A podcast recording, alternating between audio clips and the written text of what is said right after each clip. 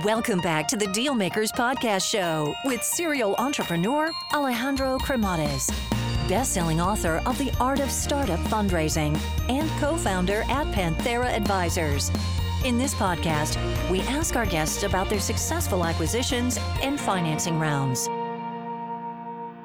This episode is brought to you by Bigin by Zoho CRM. So let's face it, you don't have to use spreadsheets, notepads, reminders, and 10 other apps to manage your customer information like you may be doing today. Whether you're a startup, a small business, or a freelancer, did you know that you can manage your business as effectively as any large corporation? With the current market, it's more critical than ever to retain existing customers while also staying on top of your sales pipeline. And you can do this with your business today by saying no to spreadsheets. Bigin supercharges your workflow and helps you engage prospects, manage pipelines, and close deals without skipping a single beat. It has a super simple drag and drop interface, which will have you up and running in under 30 minutes. All listeners of our podcast can get up to 15 days for free, the free trial, along with a 50% off and up to $100 when you sign up. Just go to zoho.to forward slash bigin Panthera advisor and get started. If you're an entrepreneur or a sales leader, you want to listen to this. Let me tell you about Wingman. Not, no, no, not Tom Cruise. Wingman is a conversation intelligence tool that helps folks like you coach and scale up their sales teams really fast, really easy. Now, I know you know scaling is not just about hiring. Getting the team up to speed can be the real speed bump. Well, Wingman can help you in getting that. It lets you build call libraries with game tapes relevant to every sales situation, complete with highlights and notes, and it's asynchronous. I mean, repeatable sales training engine. Not just that, Wingman even helps during sales calls with contextual battle cards and monologue alerts. The great thing about Wingman is that it plays nice with all your existing tools like Salesforce, HubSpot, Zoom, Teams, and Google. It even syncs up with Slack so you don't have to log into your CRM all the time for deal updates. So head over to trywingman.com to give it a try. That is T R Y W I N G M A N dot com. It's just the wingman your sales needs to really predictably beat revenue targets quarter after quarter. Alrighty, hello everyone, and welcome to the Deal Maker Show. So today we have a very exciting founder from India. I mean, incredible founders coming out of India, and um, and we're going to be talking about building and scaling. I mean, he's done it all. He's built, scaled, sold companies. I mean, you name it, everything in between. So I think that you're all going to find this very inspiring. So without further ado, let's welcome our guest today, Srivatsa Prabhakar. Welcome to the show. Thank you, Alejandro. Great to be here and looking forward for our conversation. So, give us a little of a walk through memory lane. You know, how was life growing up there in India? Oh, uh, it's been fantastic. Uh, I come from a very small village, 3,000 families. Of course, it's small for India, not really for the world. Uh, the family uh, where I grew up with, uh, we had a very small village. So, actually came from the kind of mountains, I can say, and uh, studied and became an engineer. obviously, those days, uh, you either become an engineer or a or a doctor, uh, at least back in India, and that's how your uh, career is secured. And I wanted to be a cricketer. Uh, I think uh, that was the initial choice. Obviously, parents thought that's not the right choice. Uh, considering today's world, I think the cricketers are the most rich people in our country. Probably now even more than the the billiards and NBA and soccer. I think anyway, past is past. So I grew up in India uh, did my engineering, did my master's, and started my career with a company called BPL, uh, which was uh, the country's largest uh, domestic home appliances and electronics manufacturer. Almost think of them like uh, a Samsung or an LG of India. But in your case, in your case, I mean, why? Why engineering? I mean, obviously, I think that the, the, the cricket aspect of it uh, great because that gives you the competitiveness, the leadership, you know, aspect, and I'm sure that that has served you well. look, I mean, look at you. You are a a pretty successful entrepreneur, but I'm sure that that, w- that that was a good influence in you. But why engineering? And also, why is there that pressure, that cultural pressure against you know you needing to become a doctor or an engineer? No, I think uh, obviously you know in a country of 1.3 billion people, uh, from an opportunity standpoint, uh, let's take uh, different uh, opportunities. Right, cricket at best 11 member team uh, amongst 1.3 billion people. So obviously the, ch- ch- uh, the chances of success are extremely limited. Of course, today you have domestic, uh, you know, cricket, you have leagues and a lot of opportunities. But that was not the case back in 1980, 19, uh, sorry, 1990 when I was doing my uh, uh, schooling. 94 is when I joined my engineering. So back then, it was not that big from an opportunity standpoint. Why engineering? Why doctor? Obviously, it's it's kind of you know your your success is guaranteed because you are in a professional.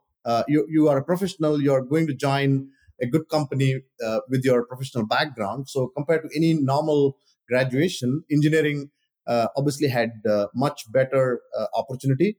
And that was when you know India software boom just started. Right, you had the companies like the Infosys, Wipros of the world, which are today obviously uh, large software service providers globally, and uh, they all started from India. So obviously uh, if you're an engineer, your chances of success are pretty high. And that's what parents wanted you to do. Though, like I said, I wanted to be a cricketer, but my father said, Hey, you become an engineer or you don't do anything and you be with me. My father was a lawyer, he was a judge. So he said, You do law. In fact, I actually ended up doing even law. I studied law, but uh, didn't practice ever. And I don't even know any law, uh, any, any, uh, uh, uh, anything about law today, other than reading agreements.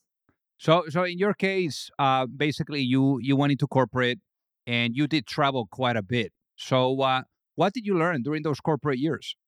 Oh yeah, I think I was lucky uh, that I got a good company. But uh, believe me, uh, especially if you are an engineer and you don't code, uh, those days, '98, and then you had the dot com boom, and then obviously 2000 YT Y2K. Before that, if you're not a software engineer but you're an engineer, you're again amongst peers you're not successful.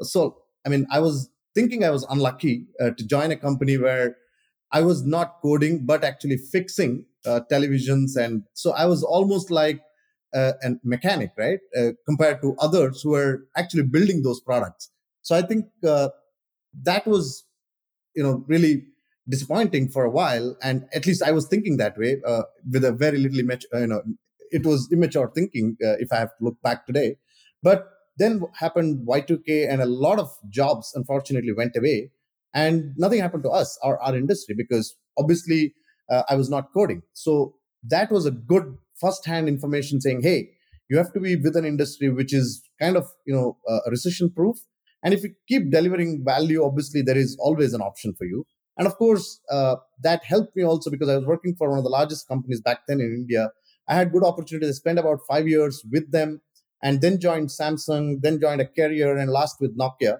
So obviously, uh, you know, it was how I started my career, but then moved into management and uh, part of executive leadership. So obviously, I had a good growth. Again, the space that I was in, uh, you know, there were only few people uh, who would take up an operationally intense, not so sexy, uh, thankless job of customer service. So obviously, I think that helped uh, me climb the ladder.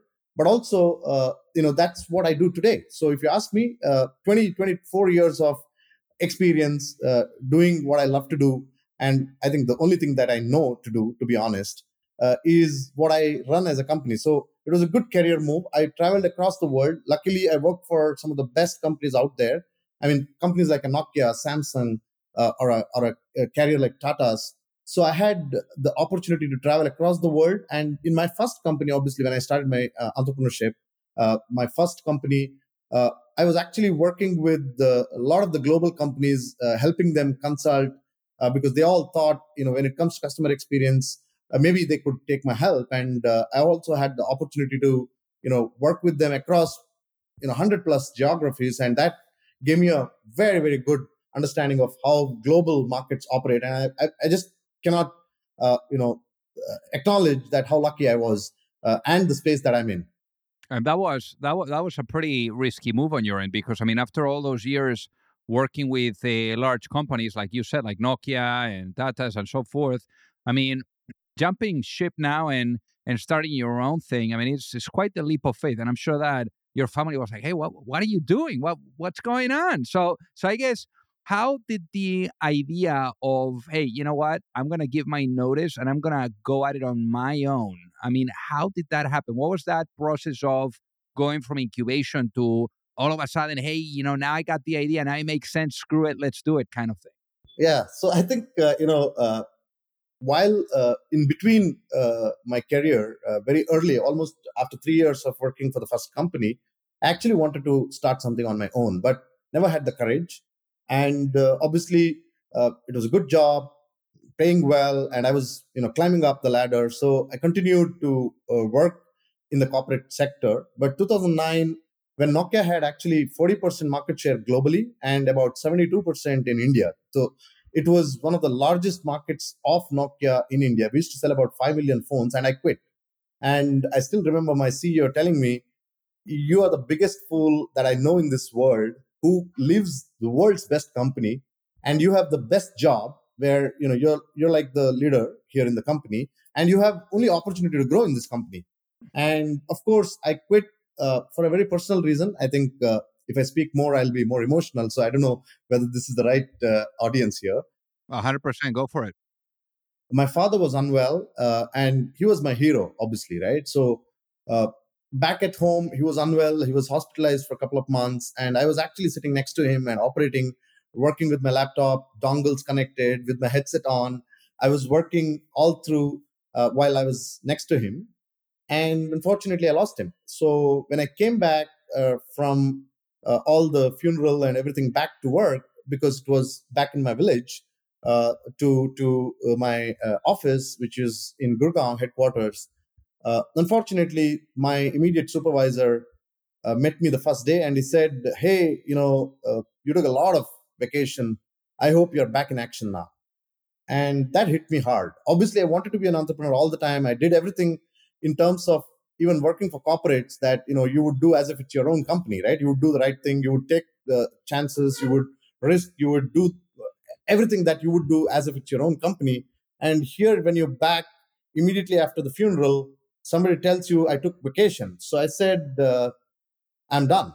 Uh, this that was my trigger uh, I would say to start something on my own. Do you know anything about the risks? I said, let's face it, open my laptop. The first, very first email was the resignation letter, right? So obviously, uh, I had a three months notice, and my, uh, you know, big supervisors from Finland and everywhere else uh, didn't really want me to leave, and they said, "Hey, this is." Uh, I mean, I mean, it was it was not intentional that somebody wanted to hurt you, but I said, "Hey, you know, probably this is my trigger. My dad wanted me to be successful and i, I think i'm going to be successful i'm going to leave this at least i'm not answerable uh, to certain things that i don't want to. Uh, while i respect everybody's views and uh, you know it's a, it's a cohesive world but if somebody tells me that you shouldn't have taken a break to be with your dad on his last day uh, i'm sorry that's not the culture i fit. 100% so that's how i started. Uh, luckily in those three months uh, you know i did speak to a few people that i'd worked with before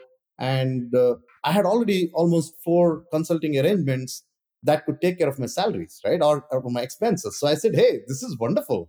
Uh, you know why do i do this job? And that's how i started. Started with consulting built uh, then service ecosystem for almost all the top companies. We started with apple as my first apple care location which was non-existent in india uh, and then rest is history. So that's how i became an entrepreneur. I would say I was an accidental entrepreneur. Uh, I didn't really plan the day, but it just happened, and I think that was a trigger. I, I don't, I don't, out of being pissed off. And that's incredible. I mean, obviously, I totally see that. You know, I mean, I, I remember during my days too in corporate America where you got your employee ID, right? You're like employee ID number, boom, boom, boom. It's like, come on. So, so I get that. So now, going now to your story. So you end up, you know, saying, okay, you know, I'm gonna go at it. I'm gonna, I'm gonna I'm going to really build my own destiny, my own future. And mm-hmm. you go at it and you start the service solutions. That was your business. Correct. And you did scale that up to 20 million in revenue. Now, really, really impressive, right? So first business, 20 million in revenue, you do a JV, and then the business ends up being acquired. So can you walk us through what happened on that acquisition? You didn't raise any money for this, correct? No, it was completely bootstrapped. Completely okay, bootstrapped. So so, so tell us about that JV. How did that JV happen, and how did that transition into an acquisition? Sure, sure. So I think you know we were simply building, and I I also want to you know probably helpful for your audience. You know, until I started my first venture, uh, I was obviously well qualified, at least in in in my own uh, eyes. but running a company was way different, right? I mean, that's when you realize cash flow. That's when you realize funding. That's why you realize, uh, you know, actually optimization, right? Because uh, when you work for large companies, you are allocated certain budgets, or you are the one who are creating budgets, but you never worry about cash flow as long as you're delivering on budget. So, but when I started, uh, I had the first month, and obviously four customers, or at least started with one, a very good contract, and did the billing but didn't realize that there were 45 days of payment cycle. So you complete the first month and then you invoice within seven days and then you have a 45 day cycle. So for three months, hey, this is cash flow. Uh, from from there to learning a lot and didn't know anything about startups. And in fact, you know, since I, I like I said, I come from a very small village. We were always taught certain values uh, that you shouldn't take money from anyone, right? So I, I wasn't sure uh, how do I really run the company uh, uh, if i have to take money from somebody and they they dictate the terms right? So do you know anything about so when people even startup uh, angel funds or some family offices they came looking at hey you seem to be doing something good so do you want money? I said no no no no i have enough money. And i know internally that hey this is a month i don't think we'll be able to pay salary on time. What do i do? Should i mortgage my home? Should i mortgage my wife's jewelry? And we ended up doing all of that just to ensure we pay taxes on time, salaries on time. I didn't take salary probably for like three years when we started wow. first, except for my you know basic expenses. And luckily, my wife was working.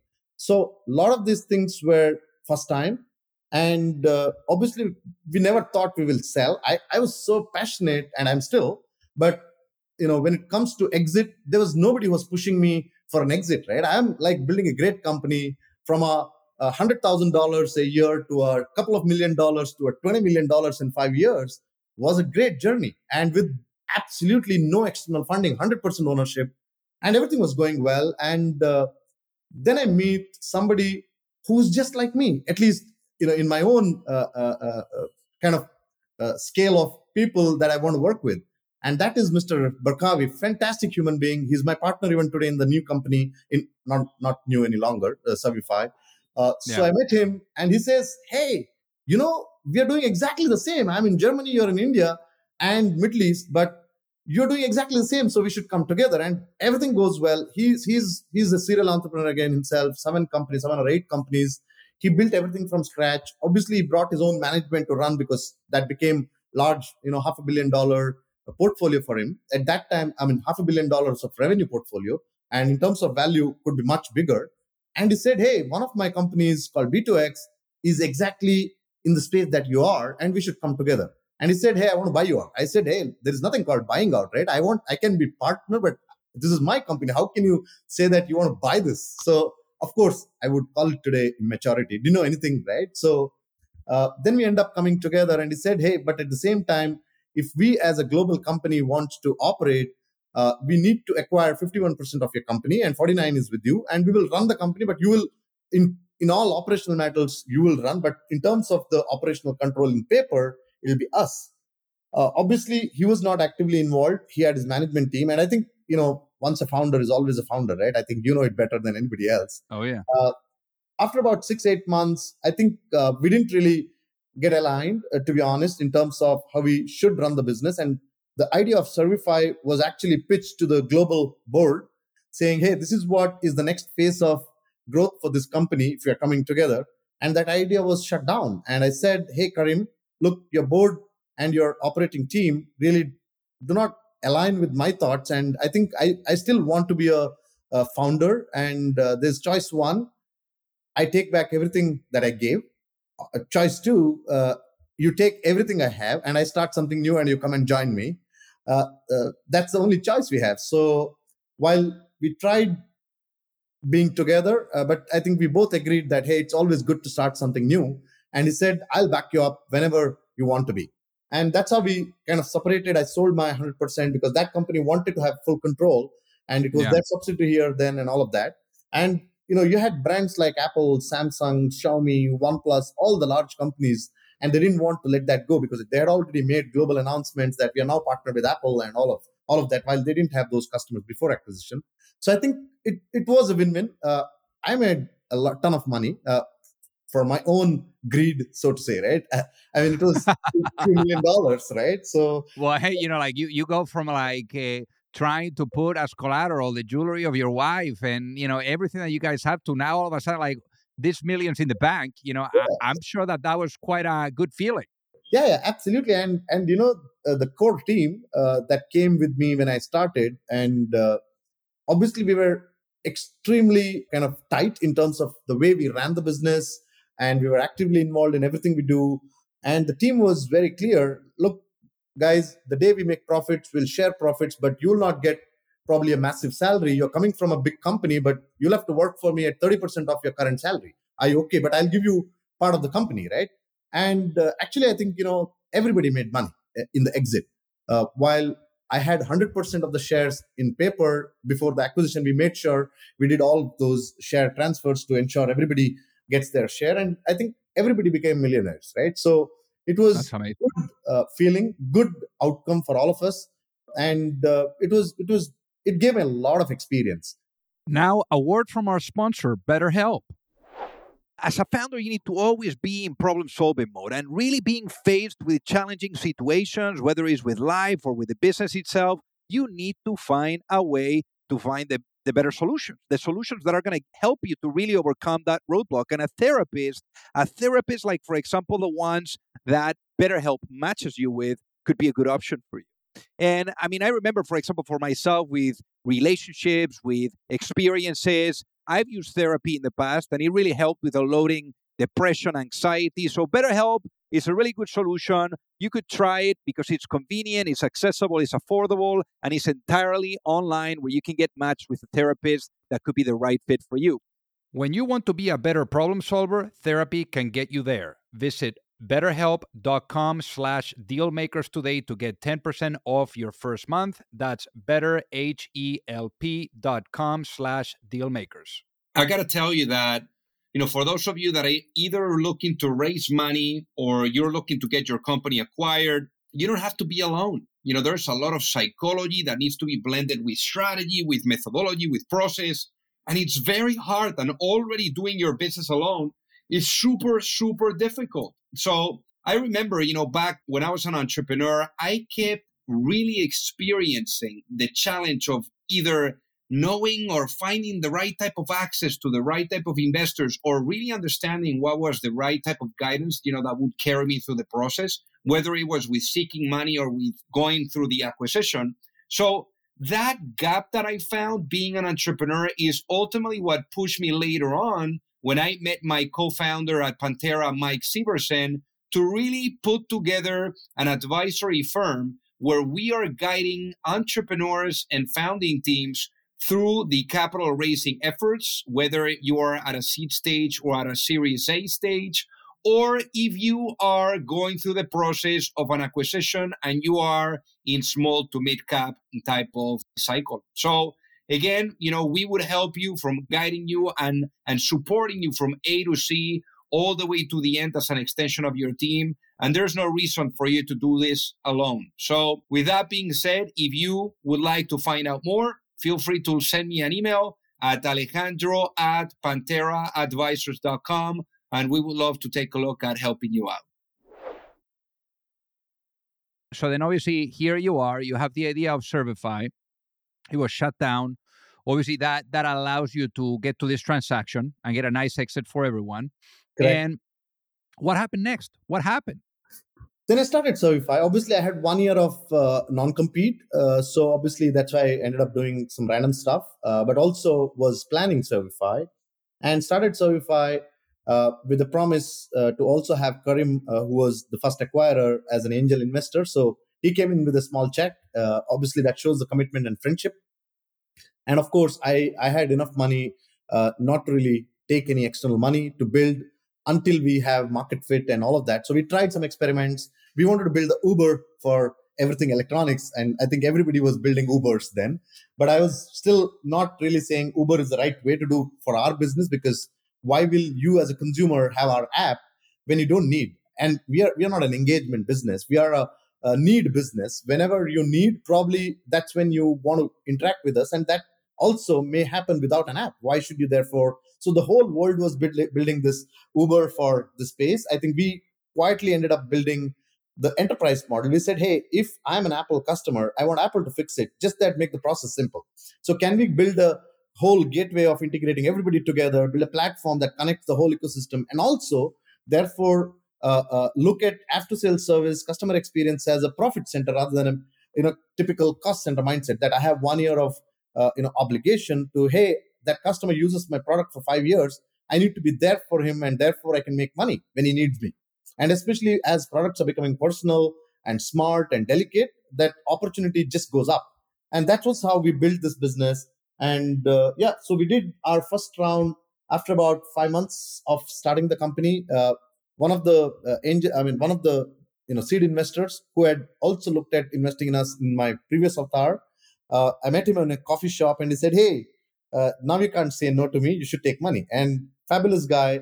Uh, I mean, because I was also a co- you know, single founder, I told him uh, I'll take money on one condition: you're like my virtual co-founder, right? So whenever I need you, you'll support me. And obviously, he, he's very well respected. Blume Ventures, Karthik, uh, great guy. So he put in his first check and uh, obviously thereafter until the last round uh, wherever i could invest i also came in along with the investors in all the rounds uh, because i had some liquidity.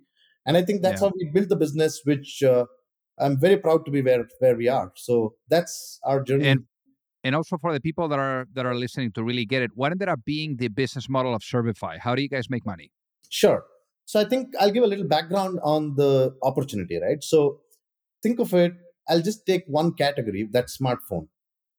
Four and a half billion smartphones in the world, about a billion smartphones sold every year. That's the opportunity. Now, people don't just use the phone for one year, they use it for long. Number one. Data point number two if you break your screen, it's not covered in the manufacturer's obligation. And close to 80% of the people break their screen today. That's the data available at least once in their usage of average two and a half years. So, why don't you get into that space of charging a small subscription fee? And if it ever breaks, either replace it or repair it with no hassles, and life goes on. So, you enable continuity. And the way we wanted to do this, it's a risk business because a lot of the insurers had participated in this. So, it's actually a phone insurance people were selling. I'm just talking about one category. Uh, now think of it for all other products that you have, whether it is your laptop, TV, uh, for, uh, iPads, and watches, and everything, uh, including today electric vehicles and all of them, right? So anything that's personal for us is a focus area, any product category, and that opportunity was completely left out by the OEMs except for an Apple. Apple built an Apple Care business, but no other OEM built a sizable care business, and they were all hardware manufacturers. So we said, hey, why don't you give us that opportunity? We'll build it, we'll white label it for you. So we run today Apple Care in India, uh, Samsung Care, uh, OnePlus Care, Xiaomi Care, multiple brands, over 70 OEMs. And we run this over 40 countries for all these brands. And so that's how we started. So, in terms of, uh, in simple terms, if you ask me uh, what we do, uh, we are the engine behind some of these protection programs the brands offer in their name. So we underwrite the risk through our risk underwriting partners. We aggregate insurers. It's our platform where the product is sold or the services are sold through all the point of sale where the device is sold. So it's an attached product. And if you ever have a claim, it's our third party administration platform that actually manages the whole approval, adjudication, connecting to nearest service centers, getting it picked up using integrated logistics services, collecting deductibles, making decisions, giving you that seamless digital experience or enabling an advanced exchange so you are never off a product uh, when, when it is under service. So all of that is what we manage. And that's the company headquartered in Mumbai, now present in about 40 odd countries. So that's what we do. As and how much capital have you guys raised today? Yeah, so including the last round, uh, which is just announced about, I think, six weeks ago or eight weeks ago, we've raised about $100 million. Uh, and of course, uh, in the business so far, less than half of it is gone. So, which means uh, I think we are we are running a very tight uh, ship again. We'll turn profitable in about another month or so, hopefully November. Uh, that's the next month or next uh, next to next month. in terms of our scale today, we are at 150 million dollars annual revenue. So this year we should do about 150 million dollars, and we'll be profitable in another couple of months, like I said. And it's a business that because we took the enterprise route, so long contracts with the large brands. Of course, the sales cycle is longer, but the moment you're in, then you have a long sustaining period and you have visibility of your revenues. So I think uh, that's where we are. So hope to be a billion dollar company in another three and a half to four years. I mean, you you went from doing a bootstrap company now to raising over a hundred million dollars. I mean, what what's the difference between one or the other, and why did you choose a different route this time about? No, I think uh, you know you learn from your mistakes. You learn. So I would I would say not mistakes actually. Uh, the bootstrap venture was good, but it I couldn't scale it. Right. I mean, the ambition was to scale it in five years from India. We just moved to the Middle East, and obviously it, it was a, it was right back then. And if you're really building a global company, and I think I had experience, I had uh, money to take uh, a risk uh, because it was my money too. So I I thought if I'm putting in my money, obviously I'll be more responsible for those who put money along with me. And I think the principle that I used always when I co-invested with the venture capitalists, I'm saying, hey, you know, your AUM is a billion dollar, and let's say you're putting hundred million dollars, and that's ten percent of your AUM. I'm putting in a million dollar, and I have ten million dollars, so I'm almost equal in terms of the allocation.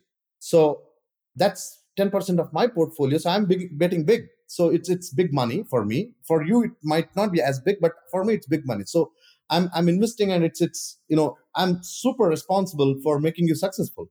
So I think uh, so. Second is for growth obviously you need capital. And since the, the venture that we do currently, uh, especially the enterprise uh, uh, approach that we took, if I have to just you know sustain a long sales cycle, in our case, it also is because of new markets when we enter. We need to get all the licenses like the broking license, the insurance intermediary license, or the administration license. Takes about six to eight months, and also have to integrate the whole ecosystem. Means I have to be my first dollar of revenue when I start a new subsidiary is after 12 to 14 months. So I need capital to be available uh, in terms of uh, making money. So obviously, uh, we had to raise uh, growth capital, and I think uh, that was the only way to build this business. So uh, learned a lot in the first venture, not raising capital, but also how to raise capital now because I, am putting my own money. So I think it worked, or at least is working in our in our favor. And I think it's a learning every day, right? So I think uh, what we're doing is really building a company that will make money or is already making money, sizable, global, and uh, very, very clearly at a unit economics level, you can never make losses. I mean, strong fundamentals in terms of if I buy something for 100, I can't sell it for 90 and say that, hey, that's marketing expense. So, sorry, at least not me. Right. So, I think uh, that's the learning that I come from with my first venture. Hey, we don't have you know money to throw every penny needs to count but also uh, make a, a, very large global business and uh, be frugal in the way you build but build it right and how many employees do you guys have now so we have about 700 people now i mean that's a lot of people so how do you guys go about culture so that everyone is aligned yeah i think uh, that's something that i take personally i'm actually involved with everybody uh, I think I can probably name 650 people in the company and know them personally. In wow. terms of my approach, I think that's where I spend a lot of time. Uh, so I think also COVID helped. So while our revenues from 3 million to 9 million to 86 million to today 150 million, uh, we couldn't have done uh, due to two things. During COVID, a lot of digital transformation happened, but also we made sure that we took care of our people uh, as we were growing uh, by also not just not you know throwing them out because there were no business. Uh, we took care of all of them. They supported us also in that journey. We were running out of cash, and they said, "Hey, you know, even if we don't have cash, we are okay to work." But what really helped is the constant engagement. Almost every 15 days, I used to talk to the whole company. We used to run our uh, even today we do at least once in six weeks we have a, a town hall where I address the whole company. And uh, then we have events like the offsites. And uh, even during COVID, we made sure that we are constantly in touch. They're reassured. And I think personally for me too, today, money is no more a motive to run the business. As long as we build a global company, uh, even, you know, we, I mean, I shouldn't be saying this in a public forum, uh, but 10% of mediocrity is okay for me. I need meritocracy, but if 10% of our company is not smart, I'm still okay because we're still fulfilling one objective that's employment. So I think uh, hmm. for me, that's the big picture. Uh, as long as we're able to add value, either in the form of to shareholder benefit, but also to the stakeholder benefit, which is the larger ecosystem at play, I think uh, we are okay. So generally, we are a company. Uh, I mean, people have even made jokes saying, "Why the hell is your attrition less than ten percent while everybody is moving in tech world?" Uh, we are saying we have both good and not so great people, but I think they're great individuals if they're not good at what they do. But you know, as long as they meet the objective, that's okay. We don't need always outstanding people uh, because that's also a responsibility you have. And in terms of bottom bottom line, I don't know. You know, I'm a strong believer. Uh, whenever there is crisis, the first thing people do is, you know, sending people home. Believe me, that's not going to add or move the needle. That's not going to move the needle for sure. In our case, our operating cost is going to be less than 10% of our business. So mm. even if I, you know, ask 50% of my people to go home, I'm going to say only 5%. Let me stop doing all the nonsense otherwise, rather than telling people go home, right? So I think we are we are okay in that. I think it's again, you know, we come from a background where uh, we give highest regard to people and everything else afterwards. And I think that's also helped in terms of our relationships with large clients. I think today uh, we've not lost a single customer in the last six years. And I think that's also because of our approach to people in general uh, as a philosophy in the company. Now, imagine if you go to sleep tonight and you wake up in a world where the vision of Servify is fully realized. What does that world look like? That's a world probably 20, 20 years from now. I, think, I think believe me, two, two, three uh, pointers. Uh, one, I think you know I spent all my life in the after sales service, in the customer experience side. I think there is huge opportunity, tremendous opportunity. I mean, I'll give you probably next one day, 24 hours, and I'll give you five companies. Find the chief service officer of that company. That position doesn't exist. It's only few companies that really do good for consumers. Otherwise, it's a presentation topic hey, great customer experience. We are doing this for consumers. Believe me, it's only till the product is sold. So there was, in fact, uh, I mean, until about three, four years ago, we used to have this tagline in our office that said, uh, who's the, con- I mean, definition of a consumer, right? The customer. Who's a customer? The one who buys your product. We used to say the customer is also the one who bought your product because most companies tend to forget that customer once the product is sold. And I think in our belief, like Apple does, like an Amazon does, right? They're obsessed with consumer experience. And it's not just when you sell the product, but also after you sell the product. And that's where we believe our business is recession proof. A lot of companies are yet to, you know, go through that journey. And I think we have a number of companies to partner yet with and go through that transformation. So I think realizing my uh, dream is probably 80% of the large influencing brands that really genuinely do good for their consumers post sale. Now, imagine I was to put you into a time machine mm-hmm. and I bring you back in time, perhaps to that moment where you had, you know, obviously lost your father. You open your computer. Here's this company, you know, sending you nonsense about taking time off, you know, during that difficult time, and and then you're pissed. You're pissed, and you realize, hey, you know what? I'm going to start something on my own. And imagine you had the opportunity now of sitting down with that younger self and giving that younger self one piece of advice before launching a business. What would that be and why, given what you know now? You know, emotional decisions obviously uh, are not going to guarantee you success all the time. But I think in my case, it did work in my favor. Uh, so I would actually say that, uh, you know, while you take those decisions, uh, be true to yourself. I think you need to be very clear what you want to achieve. A lot of the startups, uh, unfortunately, uh, all around of, uh, all around us, uh, their their objectives are very very different, right? I mean, few people want to build companies to get big valuation, get famous. Uh, I think the objectives are absolutely, I would say, misaligned. So, if you're genuine, if you believe you have the confidence, I think you should be successful. So if you put me back in the box uh, and say, hey, this is where you are now, how will you do it differently? I would just do it again the same way because I was honest to to the T. I I knew exactly what I wanted to do in terms of. I said I'm willing to sacrifice my, you know, every every single happiness uh, to be successful. 24 hours a day, I will work. I will do everything honest. In fact, uh, I'll I'll just give you one instance. When this German company did the acquisition, I think uh, you know, obviously, Germans being Germans, they were too scared thinking of an Indian startup, small company, bootstrapped. I'm sure there'll be tax dues open. There are a lot of process gaps. They couldn't find a single major or critical observation. And they had the big four doing all the audit financial due diligence, the tax due diligence, the legal due diligence, the tech due, due diligence. I think that's because that's how I am. And the, I mean, if I'm running my company, why will I do anything that's not right? So I think uh, certain fundamentals, uh, I think that's how you are you are brought up. So if you are true to yourself, uh, you have a clear vision and an objective. You may not be successful the way you expect it to be, but you'll still be successful. I think that's my belief. And there is a lot of opportunity out there, right? I mean, there are hundreds of opportunities.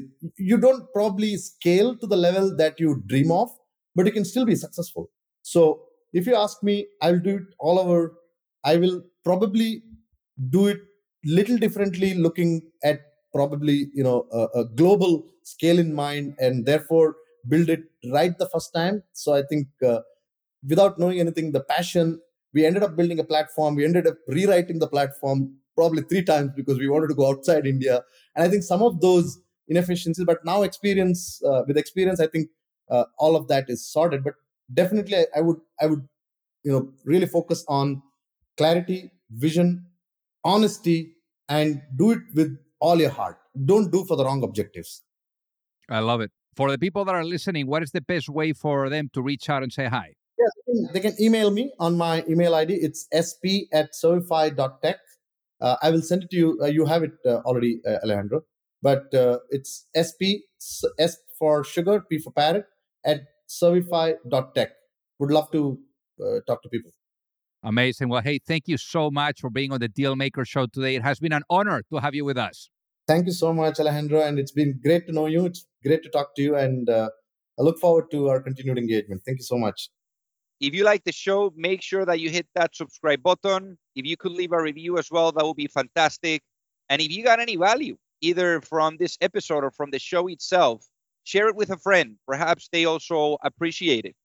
So also remember that if you need any help, whether it is with your fundraising efforts or with selling your business, you can reach me at alejandro at pantheraadvisors.com.